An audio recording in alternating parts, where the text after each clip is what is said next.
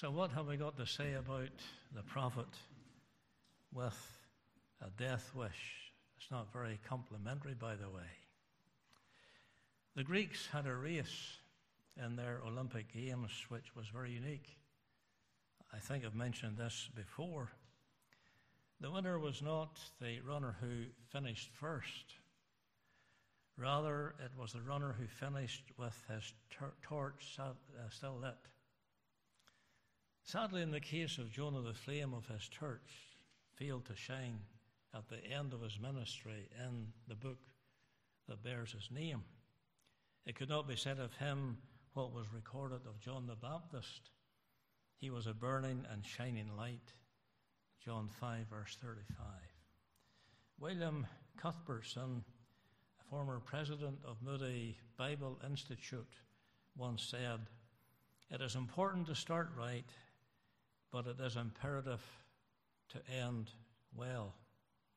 Unfortunately, that was not the way Jonah finished his public ministry, as recorded here in the scriptures. The last time we thought about a couple of things by way of introduction, we thought of Jonah's anger. As we meet him, he's an angry man. And as we see him finally in this chapter, he's still an angry man. Nothing has changed. Still the same. I don't know how he ended up. I couldn't say for sure. But I'm convinced of great things of God because God showed him mercy and compassion all the way through this book. And I'm sure that God, in His grace, had mercy upon him and opened his blinded eyes and brought him afresh to himself. He fumed at God for showing compassion upon the people of Nineveh. You can see him, the veins are bursting in his neck. His face is red and beaming. His fists are clenched in the face of God. That's the picture we have of Jonah and his anger. Then we also thought about his, his attitude. Enough has been said, we've got to think in the third place about Jonah's anguish. Jonah was really depressed, I think. He was so miserable at the way things had turned out that he wanted to die. You can see this prayer that, he offered. Therefore, now, O Lord, take, I beseech thee, my life from me. He must have been feeling pretty low at this point of time when he prayed that prayer. Take away my life. For it is better for me to die than to live.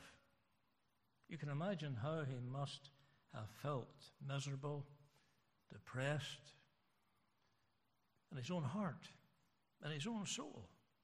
Now, one author made this comment This is the time honored, grown up version of the child's I'm not playing with you anymore. He was very childish. And it is possible for us all to become very childish. And we find him huffing a lot, and it's easy for us to huff too. We find him complaining, it's easy for us to complain. We do it all the time, don't we? From the pulpit out, we're all the same. Here's a great man, used of God to see a city turn to the Lord in repentance, yet he's only a man prone to falter, prone to fail, and if anyone thinks they cannot fail, there's something wrong. Because we all do it. And we all do it quite well at times. Jonah was not the first to want to give up. I think of 1 Kings chapter 19, uh, 4 and 5. One day, Elijah climbed Mount Carmel to have a showdown with all the false prophets of Baal.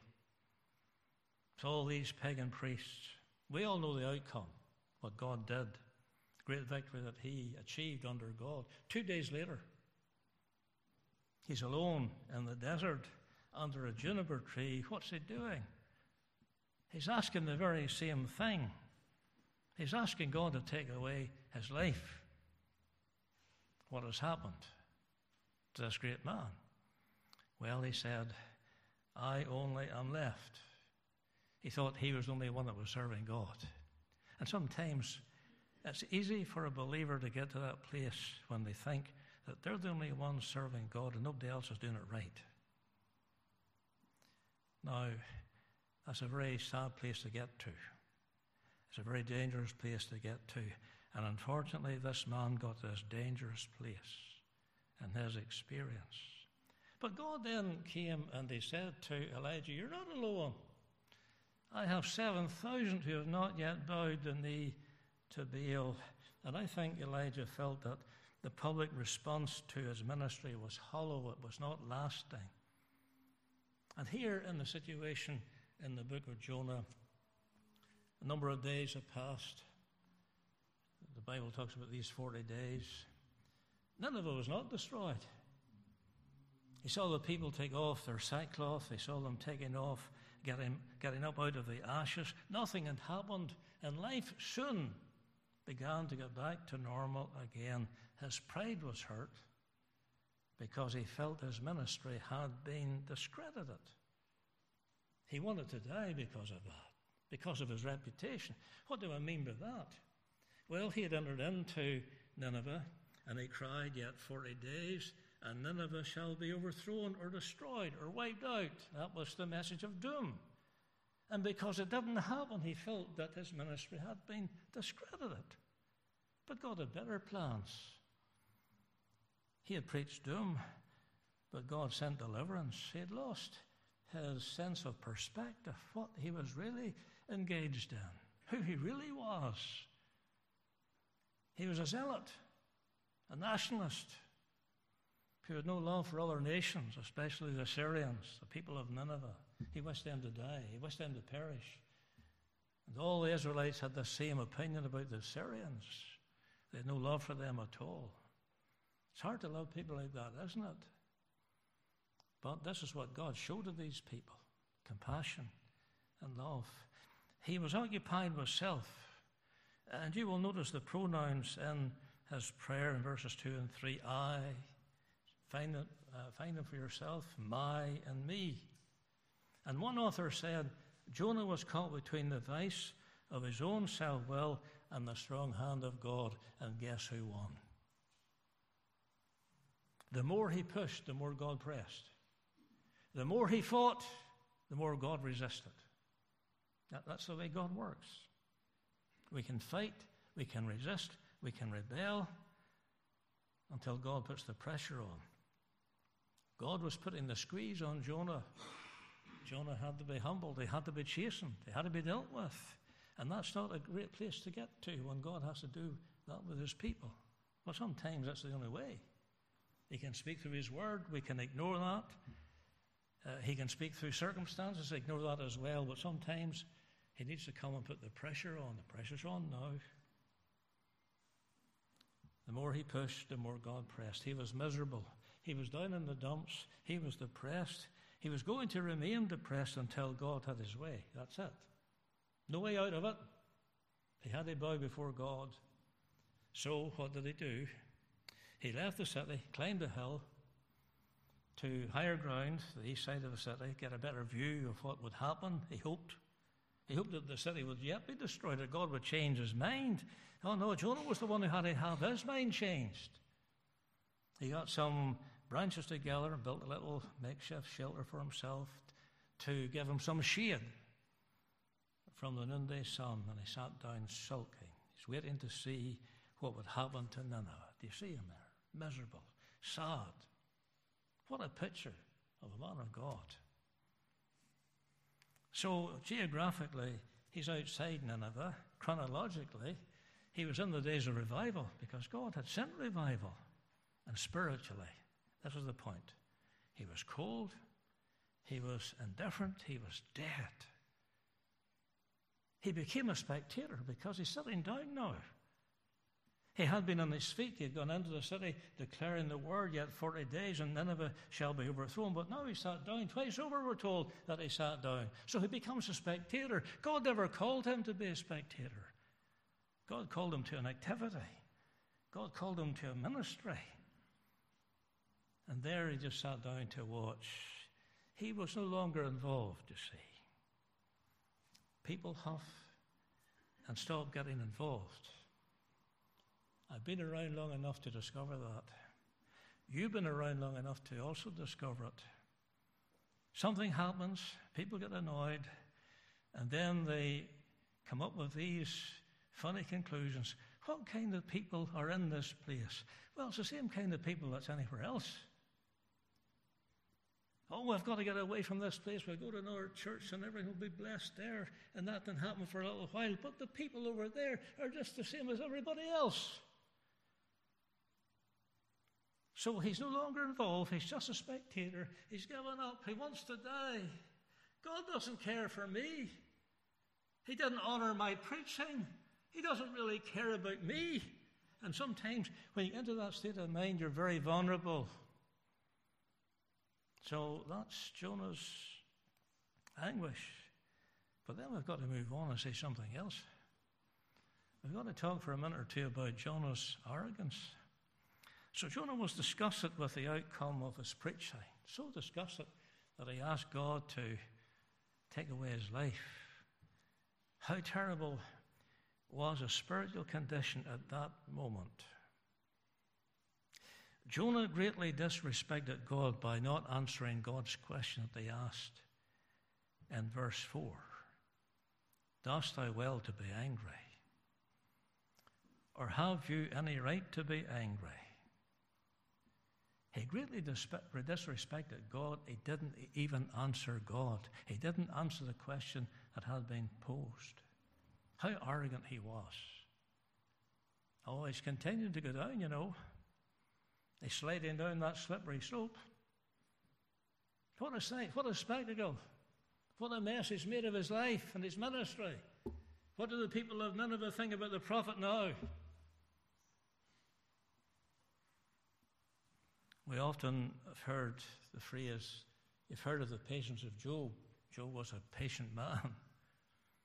But here we see the patience of God. And God was very gentle in dealing with this uh, rebellious, arrogant, depressed, down in the dumps servant. He just said, Dost thou well to be angry? And you know what the proverb says? A soft or gentle answer turneth away wrath, but grievous words stir up anger. Where have we heard that before? Have we ever experienced that? Yes, of course, in our own hearts. We have. Who here hasn't? I think we all must raise the right hand and say, Yes, that's, that's just a picture of me. So God comes in a very gentle way to reprove his servant, this arrogant man. But he doesn't even show respect to God to answer God. You can imagine the state this man's heart is in before God. The answer did not stop Jonah's anger, but it did stop his mouth.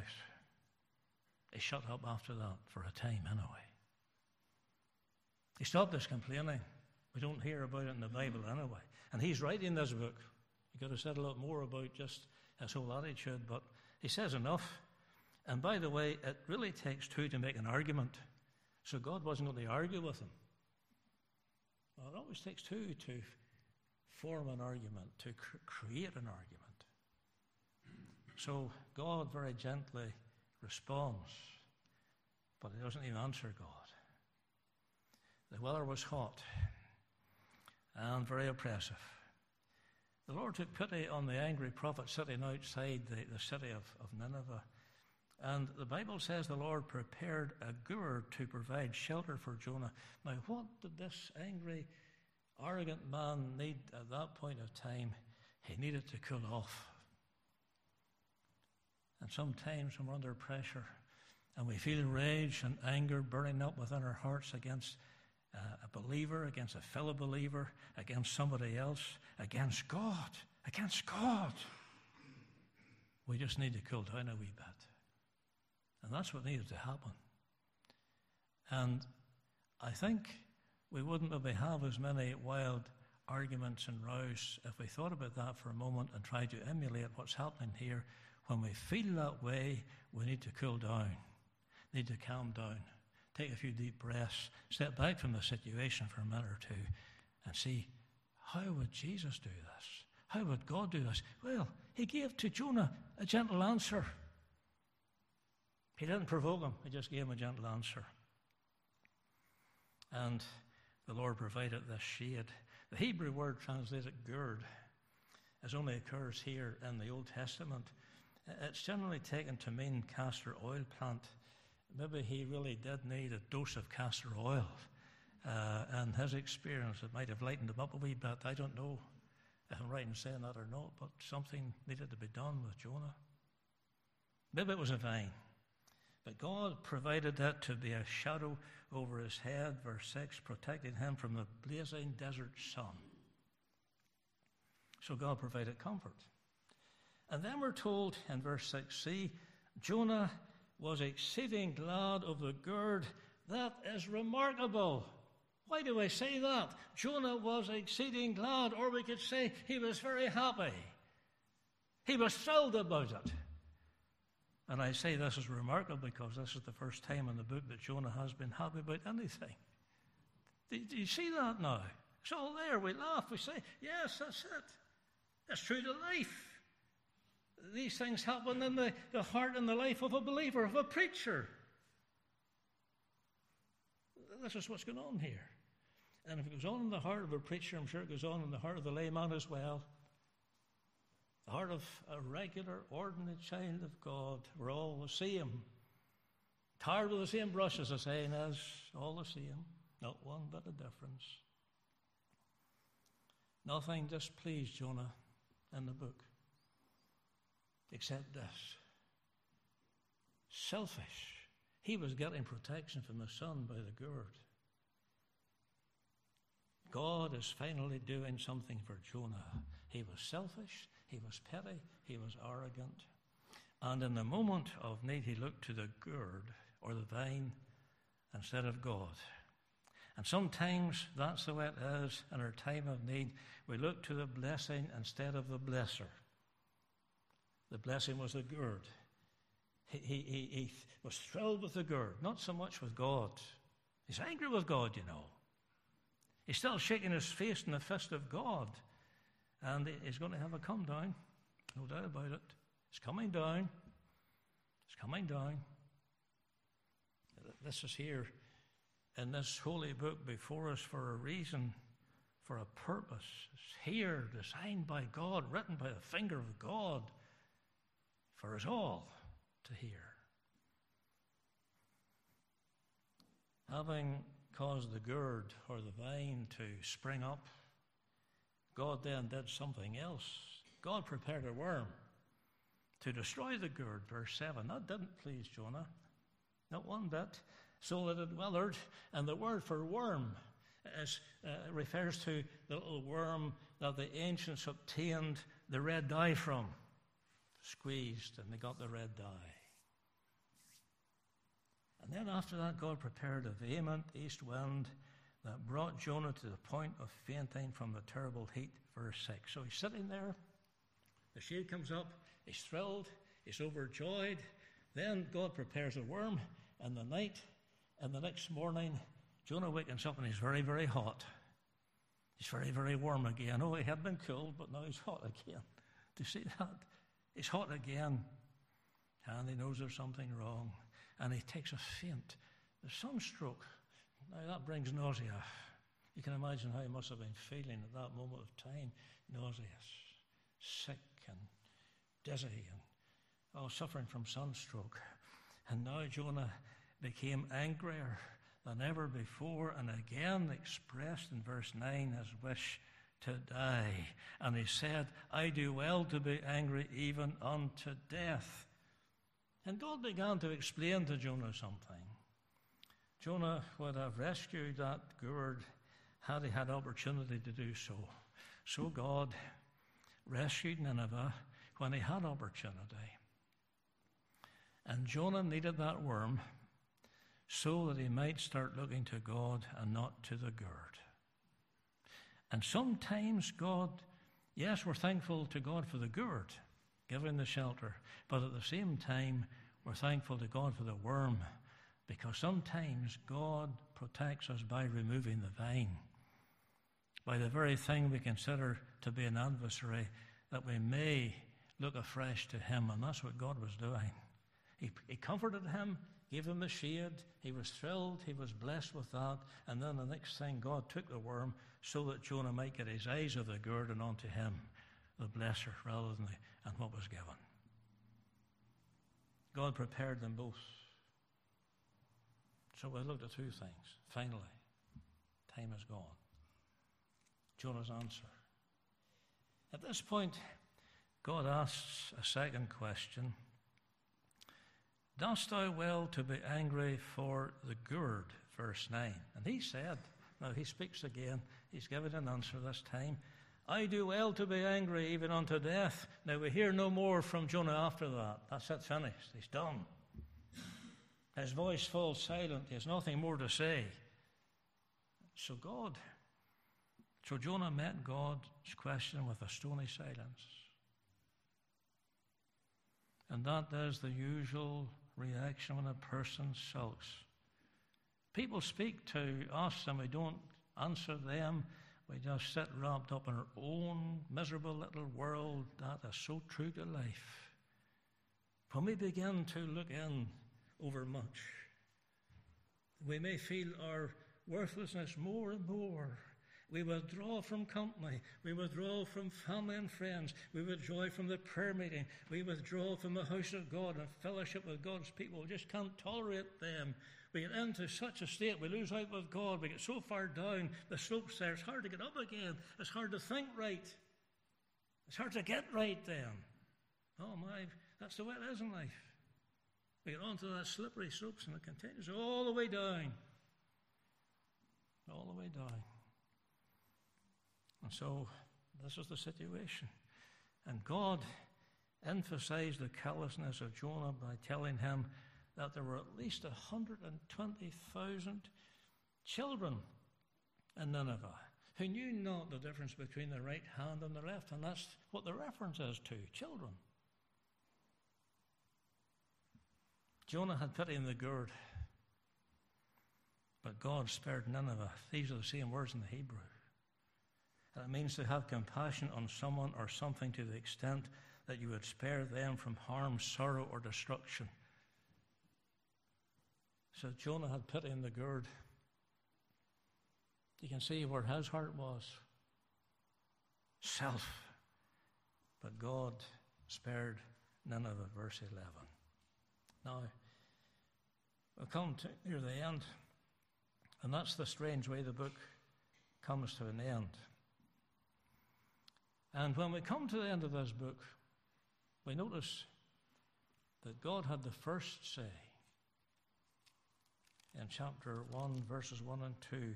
Now the word of the Lord came unto Jonah. Okay, God had the first word. You come to the end of the book, verse 11. Again, God is speaking.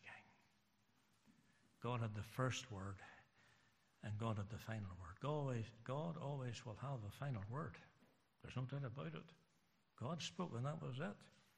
It's interesting, and you've no need to turn to it now, but that Jonah and Nahum are the only two books in the Bible that end with questions, and both have to do with Nineveh.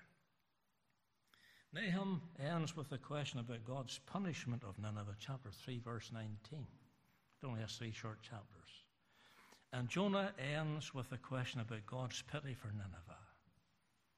So the book ends with a question about compassion. How did Jonah answer that question?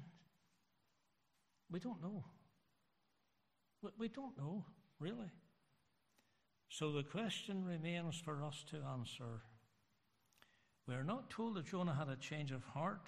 We have every reason to believe in a God of mercy who pursued Jonah throughout this book. We, we have confidence in God. God turned them to show him the foolishness of his heart. So the story begins, it, it ends where it began. Jonah still an angry man, full of prejudice. He couldn't believe that God would love the people of Nineveh. That's where it ends. But Jonah had to return home. He had to take up the pen and he had to write his story. And he told it truthfully and accurately. That's why I believe there was hope for this man, because the way he expressed himself and the great detail he went into would indicate to me that there was the possibility of repentance. That, that's my take on things anyway. Because God is full of mercy and compassion. In conclusion, Jonah was a prophet of God, but his ministry stands in feeble contrast to the prophetic ministry of Christ. In Matthew chapter 12, we read of a greater than Jonas is here. Now we can think about this man and all his failures and faults and everything else. It would be a very sad place to end the whole story. I just want you to lift your eyes from Jonah to Jesus.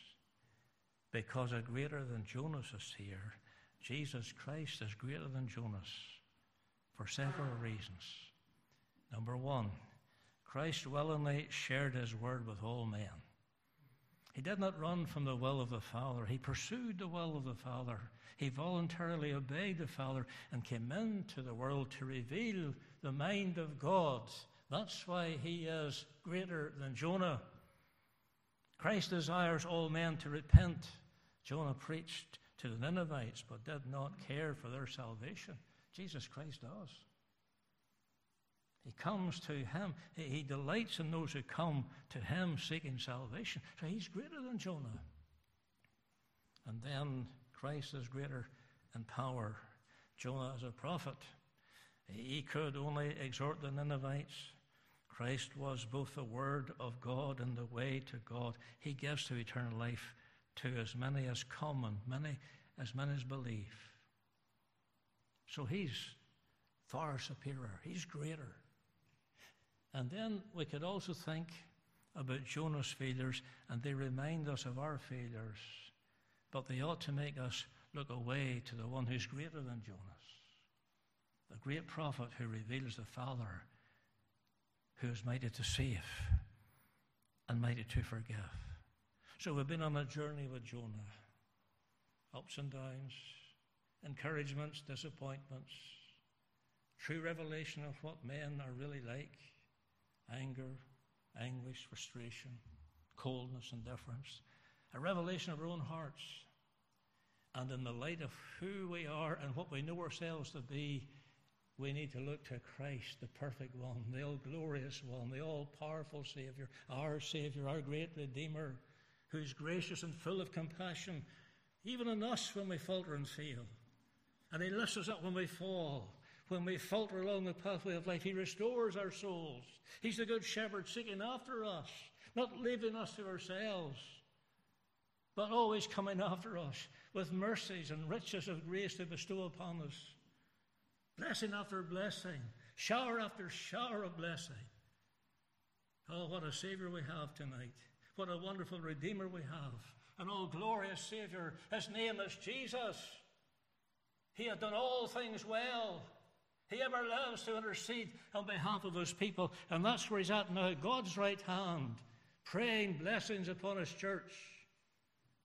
Remembering us, we're weak and nobody's, full of sin and our selfishness.